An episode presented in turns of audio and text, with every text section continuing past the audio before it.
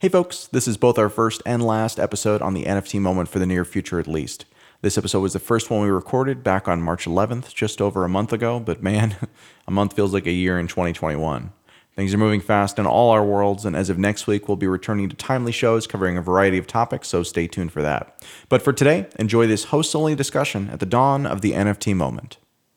One of the amazing things that's happening with N F Ts today is that it's bringing a lot of digital artists into the crypto space, and those digital artists are changing the way people perceive the crypto space, but they're also providing very, very valuable perspectives that we are lacking in our industry.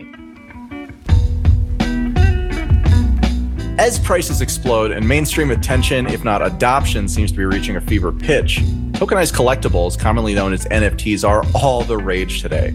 This morning, popular crypto artist Beeple's auction at the venerable Christie's topped sixty-nine million dollars, making him the third most valuable artist alive today. I'm Adam B. Levine, and this is Speaking of Bitcoin. Today, as always, I'm joined by the other host of the show, Andreas M. Antonopoulos. Hello. Stephanie Murphy. Hi. And Jonathan Mohan. Hey, hey. So this episode on N F Ts has been a long time coming, but frankly, I'm glad we waited because today's auction really capped off an astonishing rise that we've seen so far this year. On today's show, we're going to discuss what N F Ts are, what they can and can't do, and a bit more than that. So who wants to kick us off with a basic explanation of N F Ts? I feel like I've been talking about them constantly, and I could do it, but let's have someone else jump in here. Well, Adam, that's because you have been talking about them constantly for like the last eight years, actually. Well, that's true, but that's not the point that I'm making here, although I do appreciate the accolades, Stephanie. Well, no, I think that's really important because this is your thing. And then for those of you listeners who have been with us for a while, you've heard us talk about this concept a lot over the years, whether it was Adam's project with Tokenly or even before that with the idea of colored coins and other projects. So my understanding of an N F T is, first of all, N F T stands for non-fungible token, and fungible means one thing that's sort of exchangeable for another. Like cash is fungible, Bitcoin is fungible. If you have one Bitcoin, it's not like that particular Bitcoin is the only one that can be used in a specific instance. Well, with non-fungible tokens, it is specific to the actual token that can fill whatever use case you're looking to use it for. So, for example, this could have lots of implications. It could be like a key to a lock. It could be a unique piece of art, like we were just talking about today. It could represent a physical piece of property in the real world that can be swapped to transfer ownership of the property. And there's only one of them. I like to call these N F Ts, I say the acronym itself is a negative explanation. And it stands for naming failure total. And the reason it stands for naming failure total is because if I explain what an N F T is by unrolling the acronym, that's a negative explanation. What is a negative explanation? Well, you had one question, which is what is an N F T? I unroll the acronym. Now you have two questions.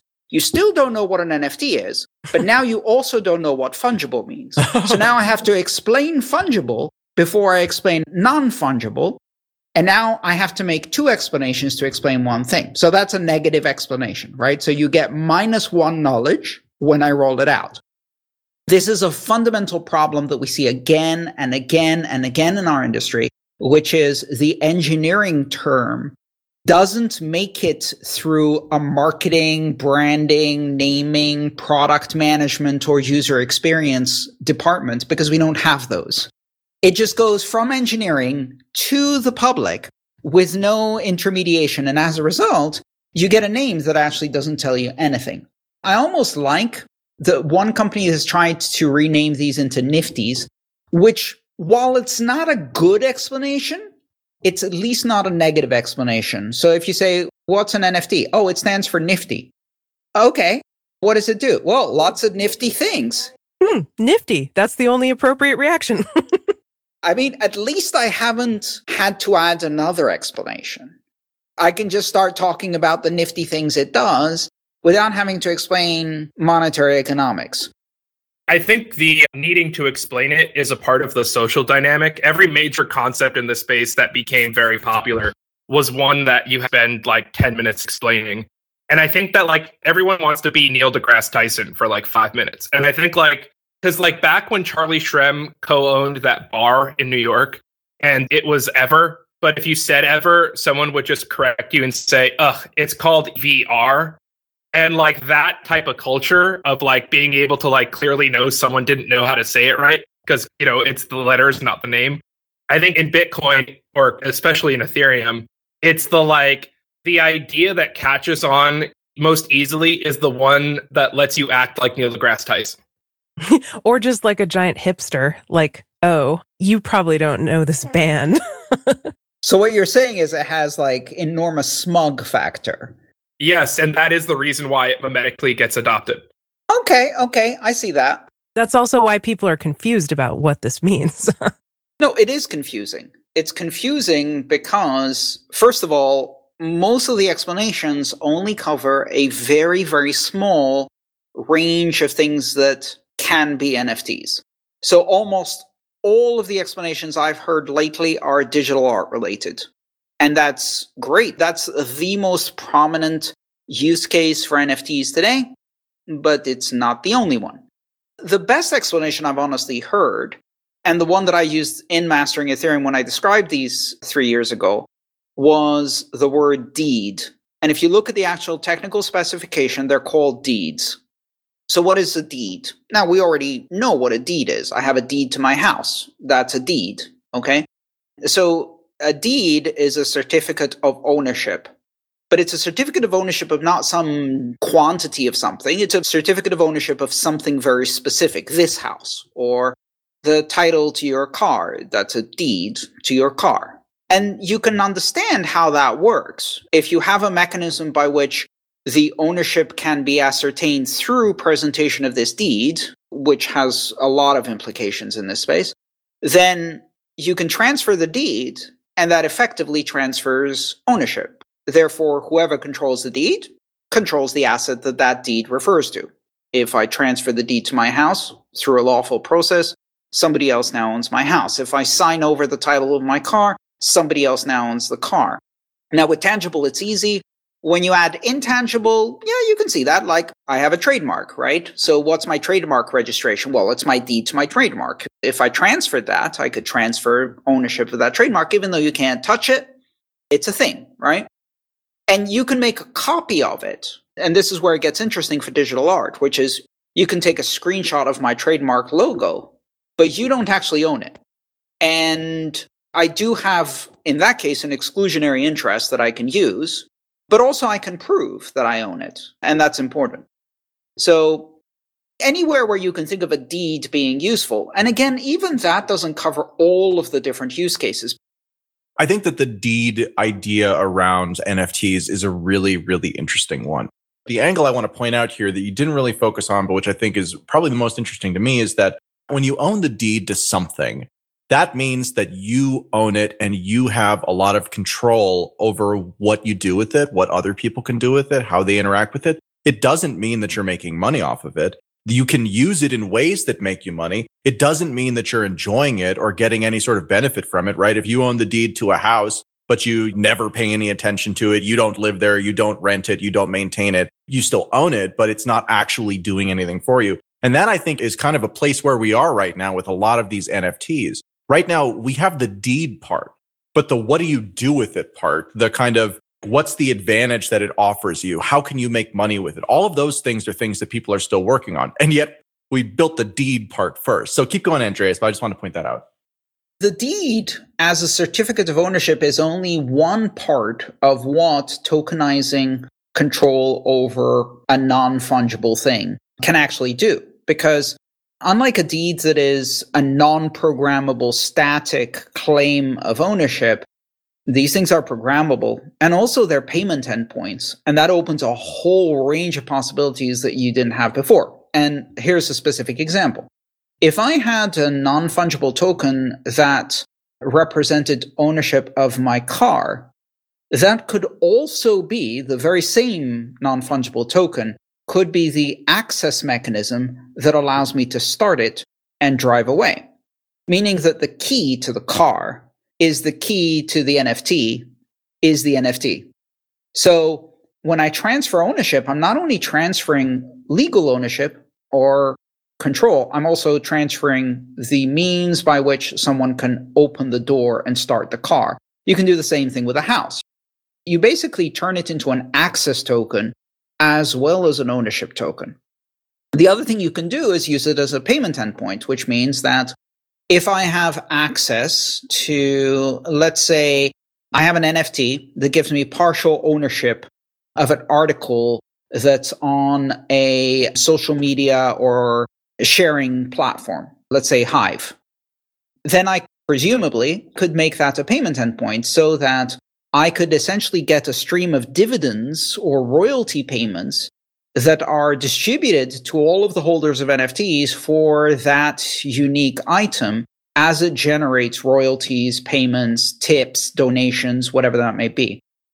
For example, you can connect financial benefits to it. So then it's not just a token, it's also a share of a potential revenue stream, which makes it very interesting when it's attached to a singular item. And it goes on and on like that. You can turn it into a ticket that gives you access to a concert, for example. So someone who has an unfungible token that's connected to an artist or something like that, or a piece of work, they could use that as a ticket to access a concert or a live performance. So you can do all of these interesting things that you can't do with deeds. I wrote an article back in twenty sixteen called Tokens in the Family Car that got into exactly that type of topic, right? Around this idea of like taking physical, like real world keys. And early on, I don't know if you guys remember, but the DAO actually emerged out of this company called Slockit, I believe. And their use case was, again, like creating door locks way back at the kind of beginning of Ethereum's history that you would then use a token as the key. And then you would, you know, like wirelessly, you know, connect and sign a message or something like that, prove that you own the token and then be able to kind of gain access. So these ideas have been around for a really long time. As I kind of said in the intro, the thing that's really different now is the popularity around it. And that popularity certainly has come from the art use case. One of the areas that there's been a lot of excitement about, and which I've heard a lot of excitement about from the kind of non-crypto space, from the traditional art world, has been the idea of like smart contract royalties built into these collectibles. So the idea here is that when you're an artist in real life, you sell a painting, well, you've now sold that painting. So hopefully you made a lot of money from it, because you will not get any money typically from any further resales of it into the market. And so what can happen for popular artists who are in the space for a long time is that they wind up competing later in life against their earlier, more desirable works, right? And so it's created a problem in the art world, honestly, where like there's lots and lots of money being made, but very little of it actually goes to the artist. And few artists are able to actually live on the income that comes in from that in the manner that you would expect relative to how much their art actually trades for in the open market. So there's been this big push in the kind of smart contract N F T art world, which really has been a thing for like maybe six months, it seems like, to create a way for the person who creates a given N F T to then get money to come back to them. They set a percentage, ten percent, twenty percent, something like that. And then when that piece is sold on the secondary market, then they are supposed to get some of that. I really love this idea. I think it's a really cool thing to do. But I feel like the way it's been talked about and the way it's been presented to many in the art world is not entirely like feasible, right? Well, I'm curious what you mean by that, Adam. Like, why do you think it's not feasible? Is it because the technology isn't there yet? Well, so it's because when we're talking about smart contracts, right? Backing up for a second, most of the big sales that are happening right now, and most of the places where these things are being offered are on well-funded marketplaces, specifically around these types of N F T collectible tokens. So Rarible is one that comes to mind. Another big one is Foundation. And there are, you know, probably a half dozen to a dozen more of these platforms that are out there that are doing something like this. And basically, as far as I can tell, the problem here is that when you transfer an N F T, well, if you are making a purchase and a sale on the blockchain, then you can see that I sent something to you and you sent money back to me, right? And we used a smart contract to make this trade. But a lot of times people will go outside of these marketplaces, contact the artist directly or contact an owner directly and purchase it from them out of band, right? Or maybe you want to get paid in dollars or something like that for your N F T. Well, none of that inherently travels through the blockchain. And so that means that there's this kind of weakness with these systems where in order for the artist to get that percentage, the sale has to happen through a channel where that percentage is being collected, right? Which means it has to be a public sale. And it also kind of means you can't transfer these things too, right? Because if you can transfer them and you don't need to give, you know, some nominal dollar amount to the artist, well, then what's to stop someone who owns one of these things from saying, well, I didn't sell it to anyone. I just transferred it to them. I gave it to this guy over here, or I just changed the address, you know, that I was holding it in, versus actually paying that extra fifteen percent or whatever the artist has defined. So like, that's the problem, is that there's definitely a code is law element to this, and there could be, but there are a bunch of kind of implementation problems that make it so that because it's possible for someone to avoid paying the fee, well, if you don't avoid paying the fee, you're kind of leaving money on the table. Well, yes, but at the same time, it's already possible to avoid paying the fee. So even if you only had marginal compliance to this scheme, which you could do through some kind of licensing scheme, even if you only had marginal compliance, that's still better than what we have today. So I don't think you just throw the baby out with the bathwater just because there are some weaknesses in the first implementation of this. And the incentives over time may very well change. You could also get a lot more compliance because art is a very prestige, perception-driven field. And so the original artist could basically have a taint that they could apply to the token, where they have like a secondary N F T or token that they could attach to it, such that if there's a transaction that they believe occurred and they have a good faith belief that they didn't get a cut of it, they could just color the N F T as one that didn't abide by the social agreement of giving the artist a cut of the transfer. Yeah, let me give you a specific example of that. There's a game, and I can't remember what the game is called, where there is a piracy detection mechanism inside this game. It's a P C game. I wish I could remember its name, but it's really funny. So if you have a pirated copy, your in-game character wears an eye patch with a skull and crossbones. That's it. Throughout the entire game, you get to watch your character wearing that eye patch. And it doesn't do anything. It doesn't change the gameplay or your capabilities or your enjoyment of the game, but it just tells you, listen, we know. We know that you took our work and didn't pay for it. And if that's okay with you, well, go ahead. You're going to play it. And if you make screenshots or videos or try to share your play with others, which of course now is a very big thing in the game industry, then everyone will know. Yeah, it's like a really cute way of holding up a mirror, and I bet that works. And it does work, exactly. So I think there are all of these social mechanisms that have nothing to do with the code as law implementation, because at the end of the day, the vast majority of human behavior and moral behavior is not enforced by law enforcement. It's enforced by social convention and peer pressure and expectations. And you can do a lot of that outside of the blockchain. And the other thing about art, of course, is that some of the benefits that accrue to the people who buy art are precisely this prestige, not of being the owner, but of being a patron of the arts. It is almost like a civilizational badge that you get to carry. The Medici family pay a sculptor to make a beautiful sculpture in Venice. They don't make it so they can put it in the living room. They make it so that it goes in the piazza where everyone can see it and go, ooh, that's a really beautiful sculpture. Yeah, I know this was a Medici patronage, right? So that's the prestige that then transfers, essentially rubs off from the artist to the patron of the arts, and vice versa. So I think that's an effect that you can get with N F Ts. And it's the same as having a Patreon, right? Which has been a very successful way of solving the starving artist problem, except for the fiat. You know, one of the things that strikes me is that you could also do this from the positive way as well, right? You guys have been talking about kind of the ways to discourage people or to use social conventions and norms to discourage people from avoiding this. But we could look at this from the other way too. You could have a token that's like patron coin or something like that, right? That gets awarded to people as they, based on the amount that they actually wind up paying in these splits to artists.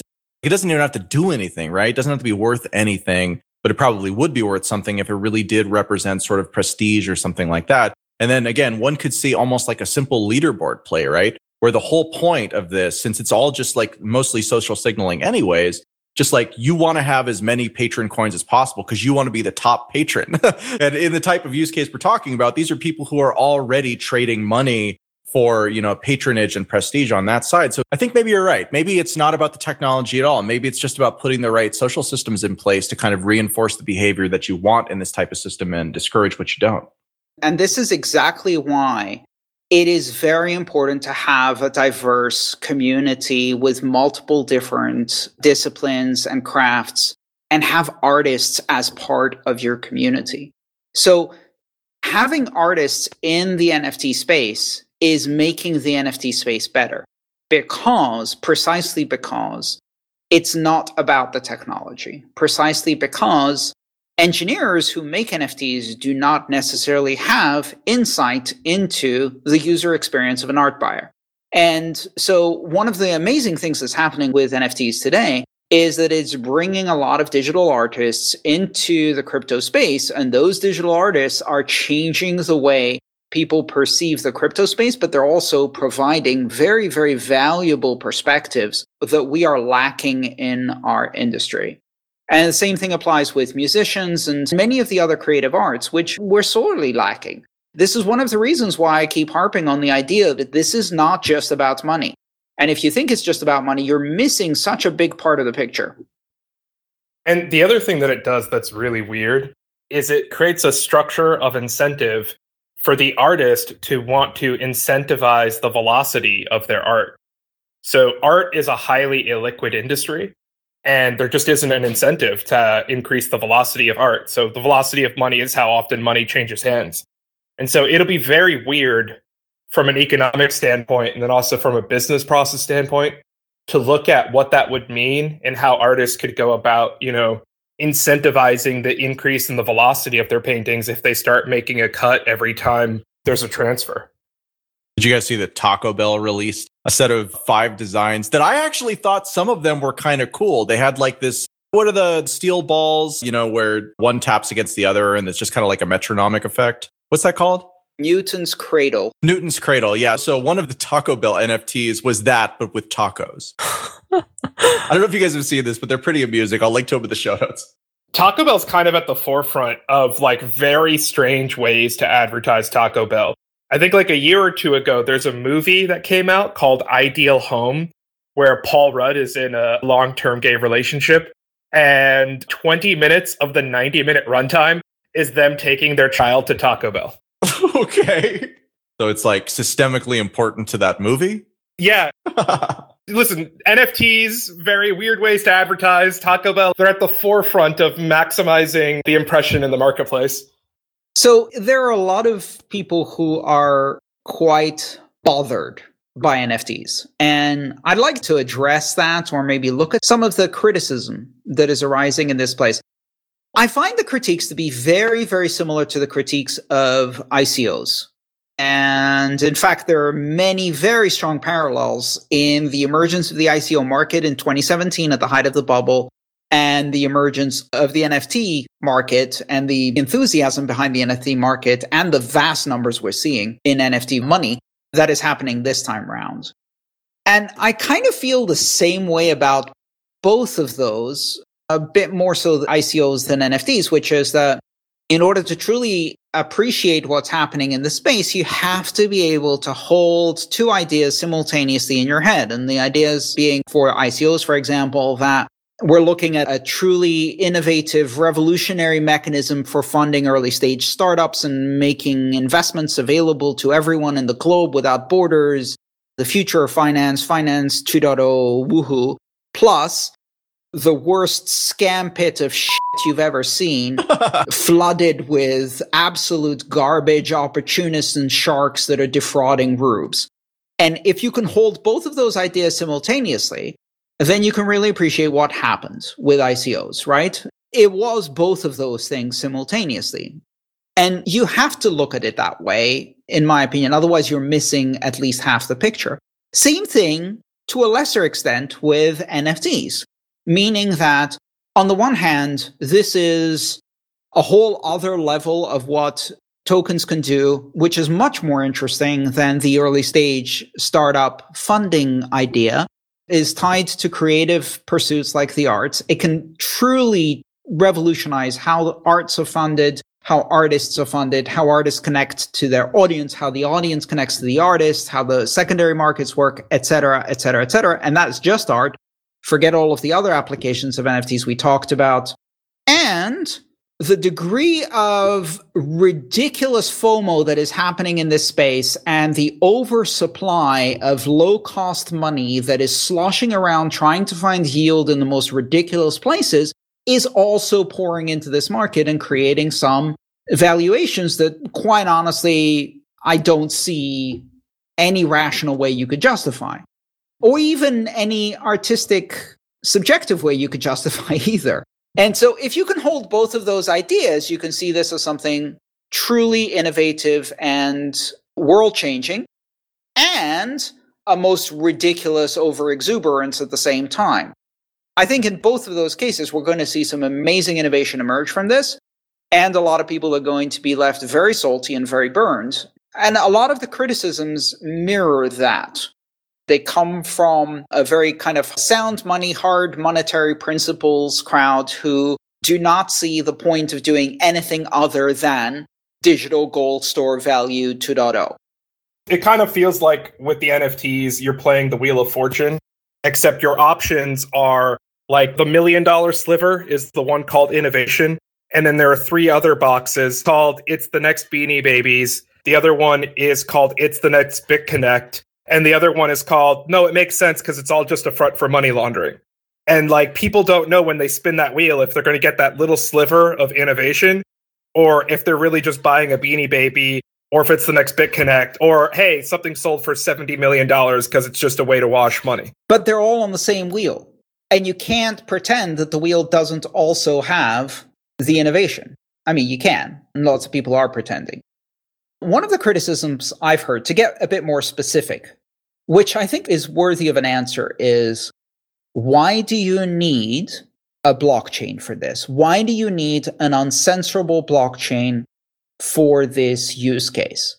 And that is a very fair question. And my answer is because if you understand N F Ts as deeds, whether it's for intangible or tangible property, you cannot secure property rights with a centralized intermediary without having enormous counterparty and regulatory risk. And so for the very same reason that I want to be able to transact my money without interference, without censorship, without freezing, seizing, and censorship, and all of those things, I want to also be able to do that with my digital art or with the token that represents some other property. Now, that connection is far less tenable if we're talking about a tangible item that is pointed to by reference by the N F T, because then you don't have any way of enforcing that. So if I'm talking about a deed to a house, you can say, well, you don't really need an uncensorable blockchain to do that because the actual possession of the house is censorable by that jurisdiction. And that's very true. So for the time being, that doesn't really answer the question in the case of a tangible object that isn't on the blockchain, but it still does answer the question in the case of intangible property for which I can get recognition of ownership through the blockchain. Okay, so I want to take us in one other direction as far as the critiques are concerned. These critiques come to us from Xan, and I hope I'm pronouncing that right. It's X A N of black girls code dot com.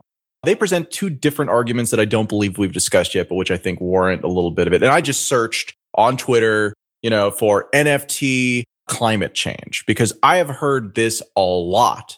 And it's been kind of interesting because some of the people on the kind of more woke side of things have really, really started getting aggressive with artists who have started dipping their toes into N F Ts, specifically because of concerns around the environmental energy consumption. Now, we've heard stories like this before, you know, like since basically the beginning, right? The energy concerns around blockchain specifically that use proof of work, you know, like you can agree with them, you can disagree with them, whatever. It is the same argument that is being made here. Quote, for anyone who's lost on how does N F T contribute to climate change, then they show a video of the computational power needed to solve a block from a blockchain. Then they show, you know, like one of those shipping containers that's been put on a site in like a energy generating location. And then, you know, it's full of like Bitcoin miners or whatever it is that they're mining there. Quote, these server farms use cheap and dirty energy sources, coal and natural gas, and burn it at a huge rate to get the electricity needed. It's wasteful to the nth degree and becomes even worse as more and more folks adopt it as a service or type of payment or trade. Banking energy averages based on twenty eighteen kilowatt hours from I N G, quote, used by seven point six billion people on the planet as of July twenty eighteen, results in eight point four kilowatt hours. I'll skip you the math, but it comes to basically sixty-four terawatt hours. The current annual energy consumption of Bitcoin was seventy-one terawatt hours, so more than the banking system used in its entirety. And of course, then they're citing many fewer people. Let's stop there, take a step back, and talk quickly about the energy thing. We'll just do it on Ethereum with proof of stake. There you go. Now I've really pissed off the Bitcoin maximalists because I just gave you a reason why you can't do it on colored coins.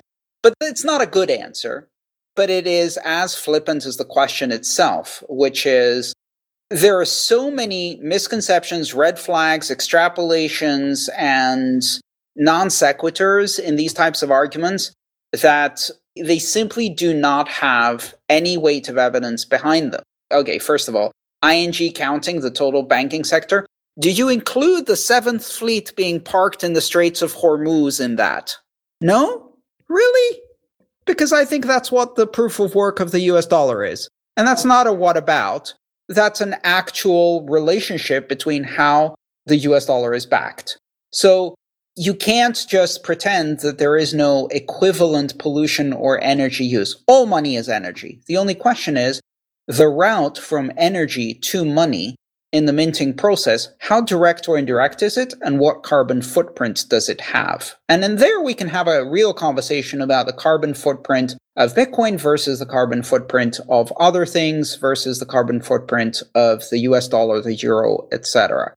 Otherwise, we're really not having an honest conversation about this. And the argument that the more people that use it, the more energy it uses is simply not true. I would also say that a lot of artists aren't familiar with dealing with negative externalities because in order to create negative externalities, you have to make money first. Ouch. There's a very simple solution to dealing with the internality or the externality of creating C O two because you're using Ethereum by internalizing that cost. And that's think about how much of the network you're utilizing. And you know what? In the same way you want people to live by their values so that you get a cut when they trade it, why don't you take ten or twenty percent of the money you make creating an N F T and buy carbon offsets like every other rich person who has a jumbo jet but says they care about the climate? And just to clarify, carbon offsets, that's a fungible token. Okay, so there's one other complaint here or concern that I also think is worth addressing. And this one, I don't think it has as easy an answer. So again, quoting from black girls code dot com, or a Twitter thread by the creator of it.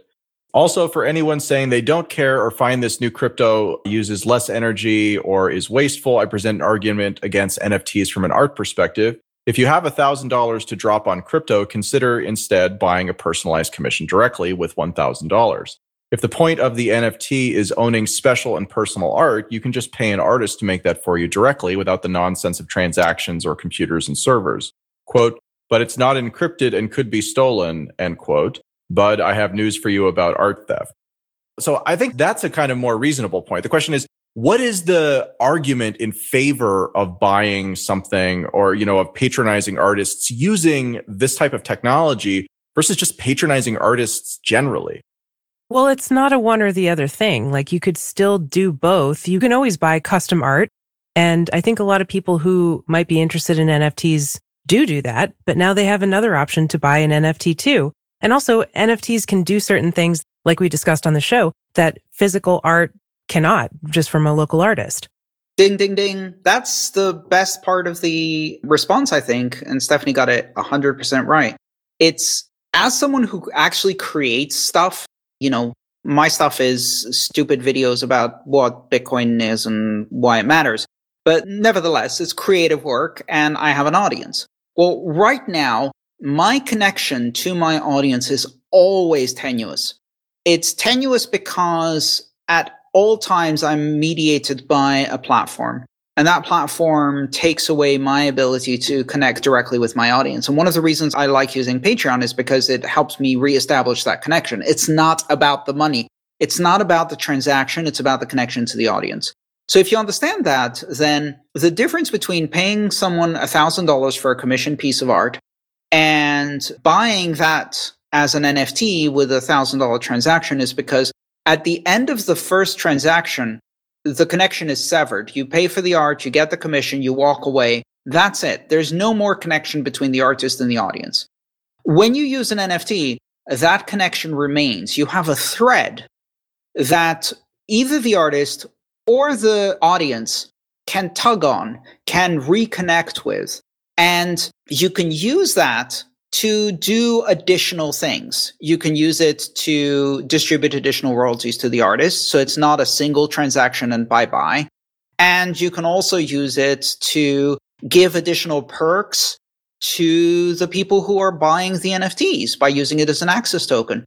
So the N F T then becomes essentially a network connection, and you can build a social network between artists and their audiences. And that's the real thing. It's not about, well, how can we take transactional art and make it more complicated? It's about how can we take the use of art and turn it from something that is transactional to something that is interactive and long-term. So I guess the only other thing that is worth saying is that there have been, and I think that we may see this trend grow again with these big prices that we've seen come in for these things. We've seen an increasing number of people who are going onto Instagram and, you know, finding really nice looking art by just traditional artists and then claiming to be those traditional artists and tokenizing the thing and trying to sell it before anybody figures it out. So definitely, again, like if you are someone who's interested in this marketplace, just be careful as far as the provenance around a lot of these things goes. And again, like that is something that it feels like we will have to come up with, or the space will have to come up with a better way to deal with, because right now it is causing a bit of a problem, I think, for sort of perceptions around the industry within a lot of the art world that isn't already on board. Still, as kind of a first step and as like kind of mass market validation, like we didn't even talk about what's going on with N B A Top Shot and just kind of like the craziness around some of the projects that are out there. But it's exciting because, again, you know, like for better or worse, this is the closest that we've got in a lot of these ways to these mainstream or early majority type of audiences. So personally, I know we're all pretty excited about this whole N F T thing, and it's a topic we'll be revisiting. Thank you very much to the other hosts of the show, Stephanie Murphy, Jonathan Mohan, and Andreas M. Antonopoulos for sitting in on today's session. This episode was edited by Jonas and featured music by Jared Rubens. Stay tuned for our next episode. We'll see you soon.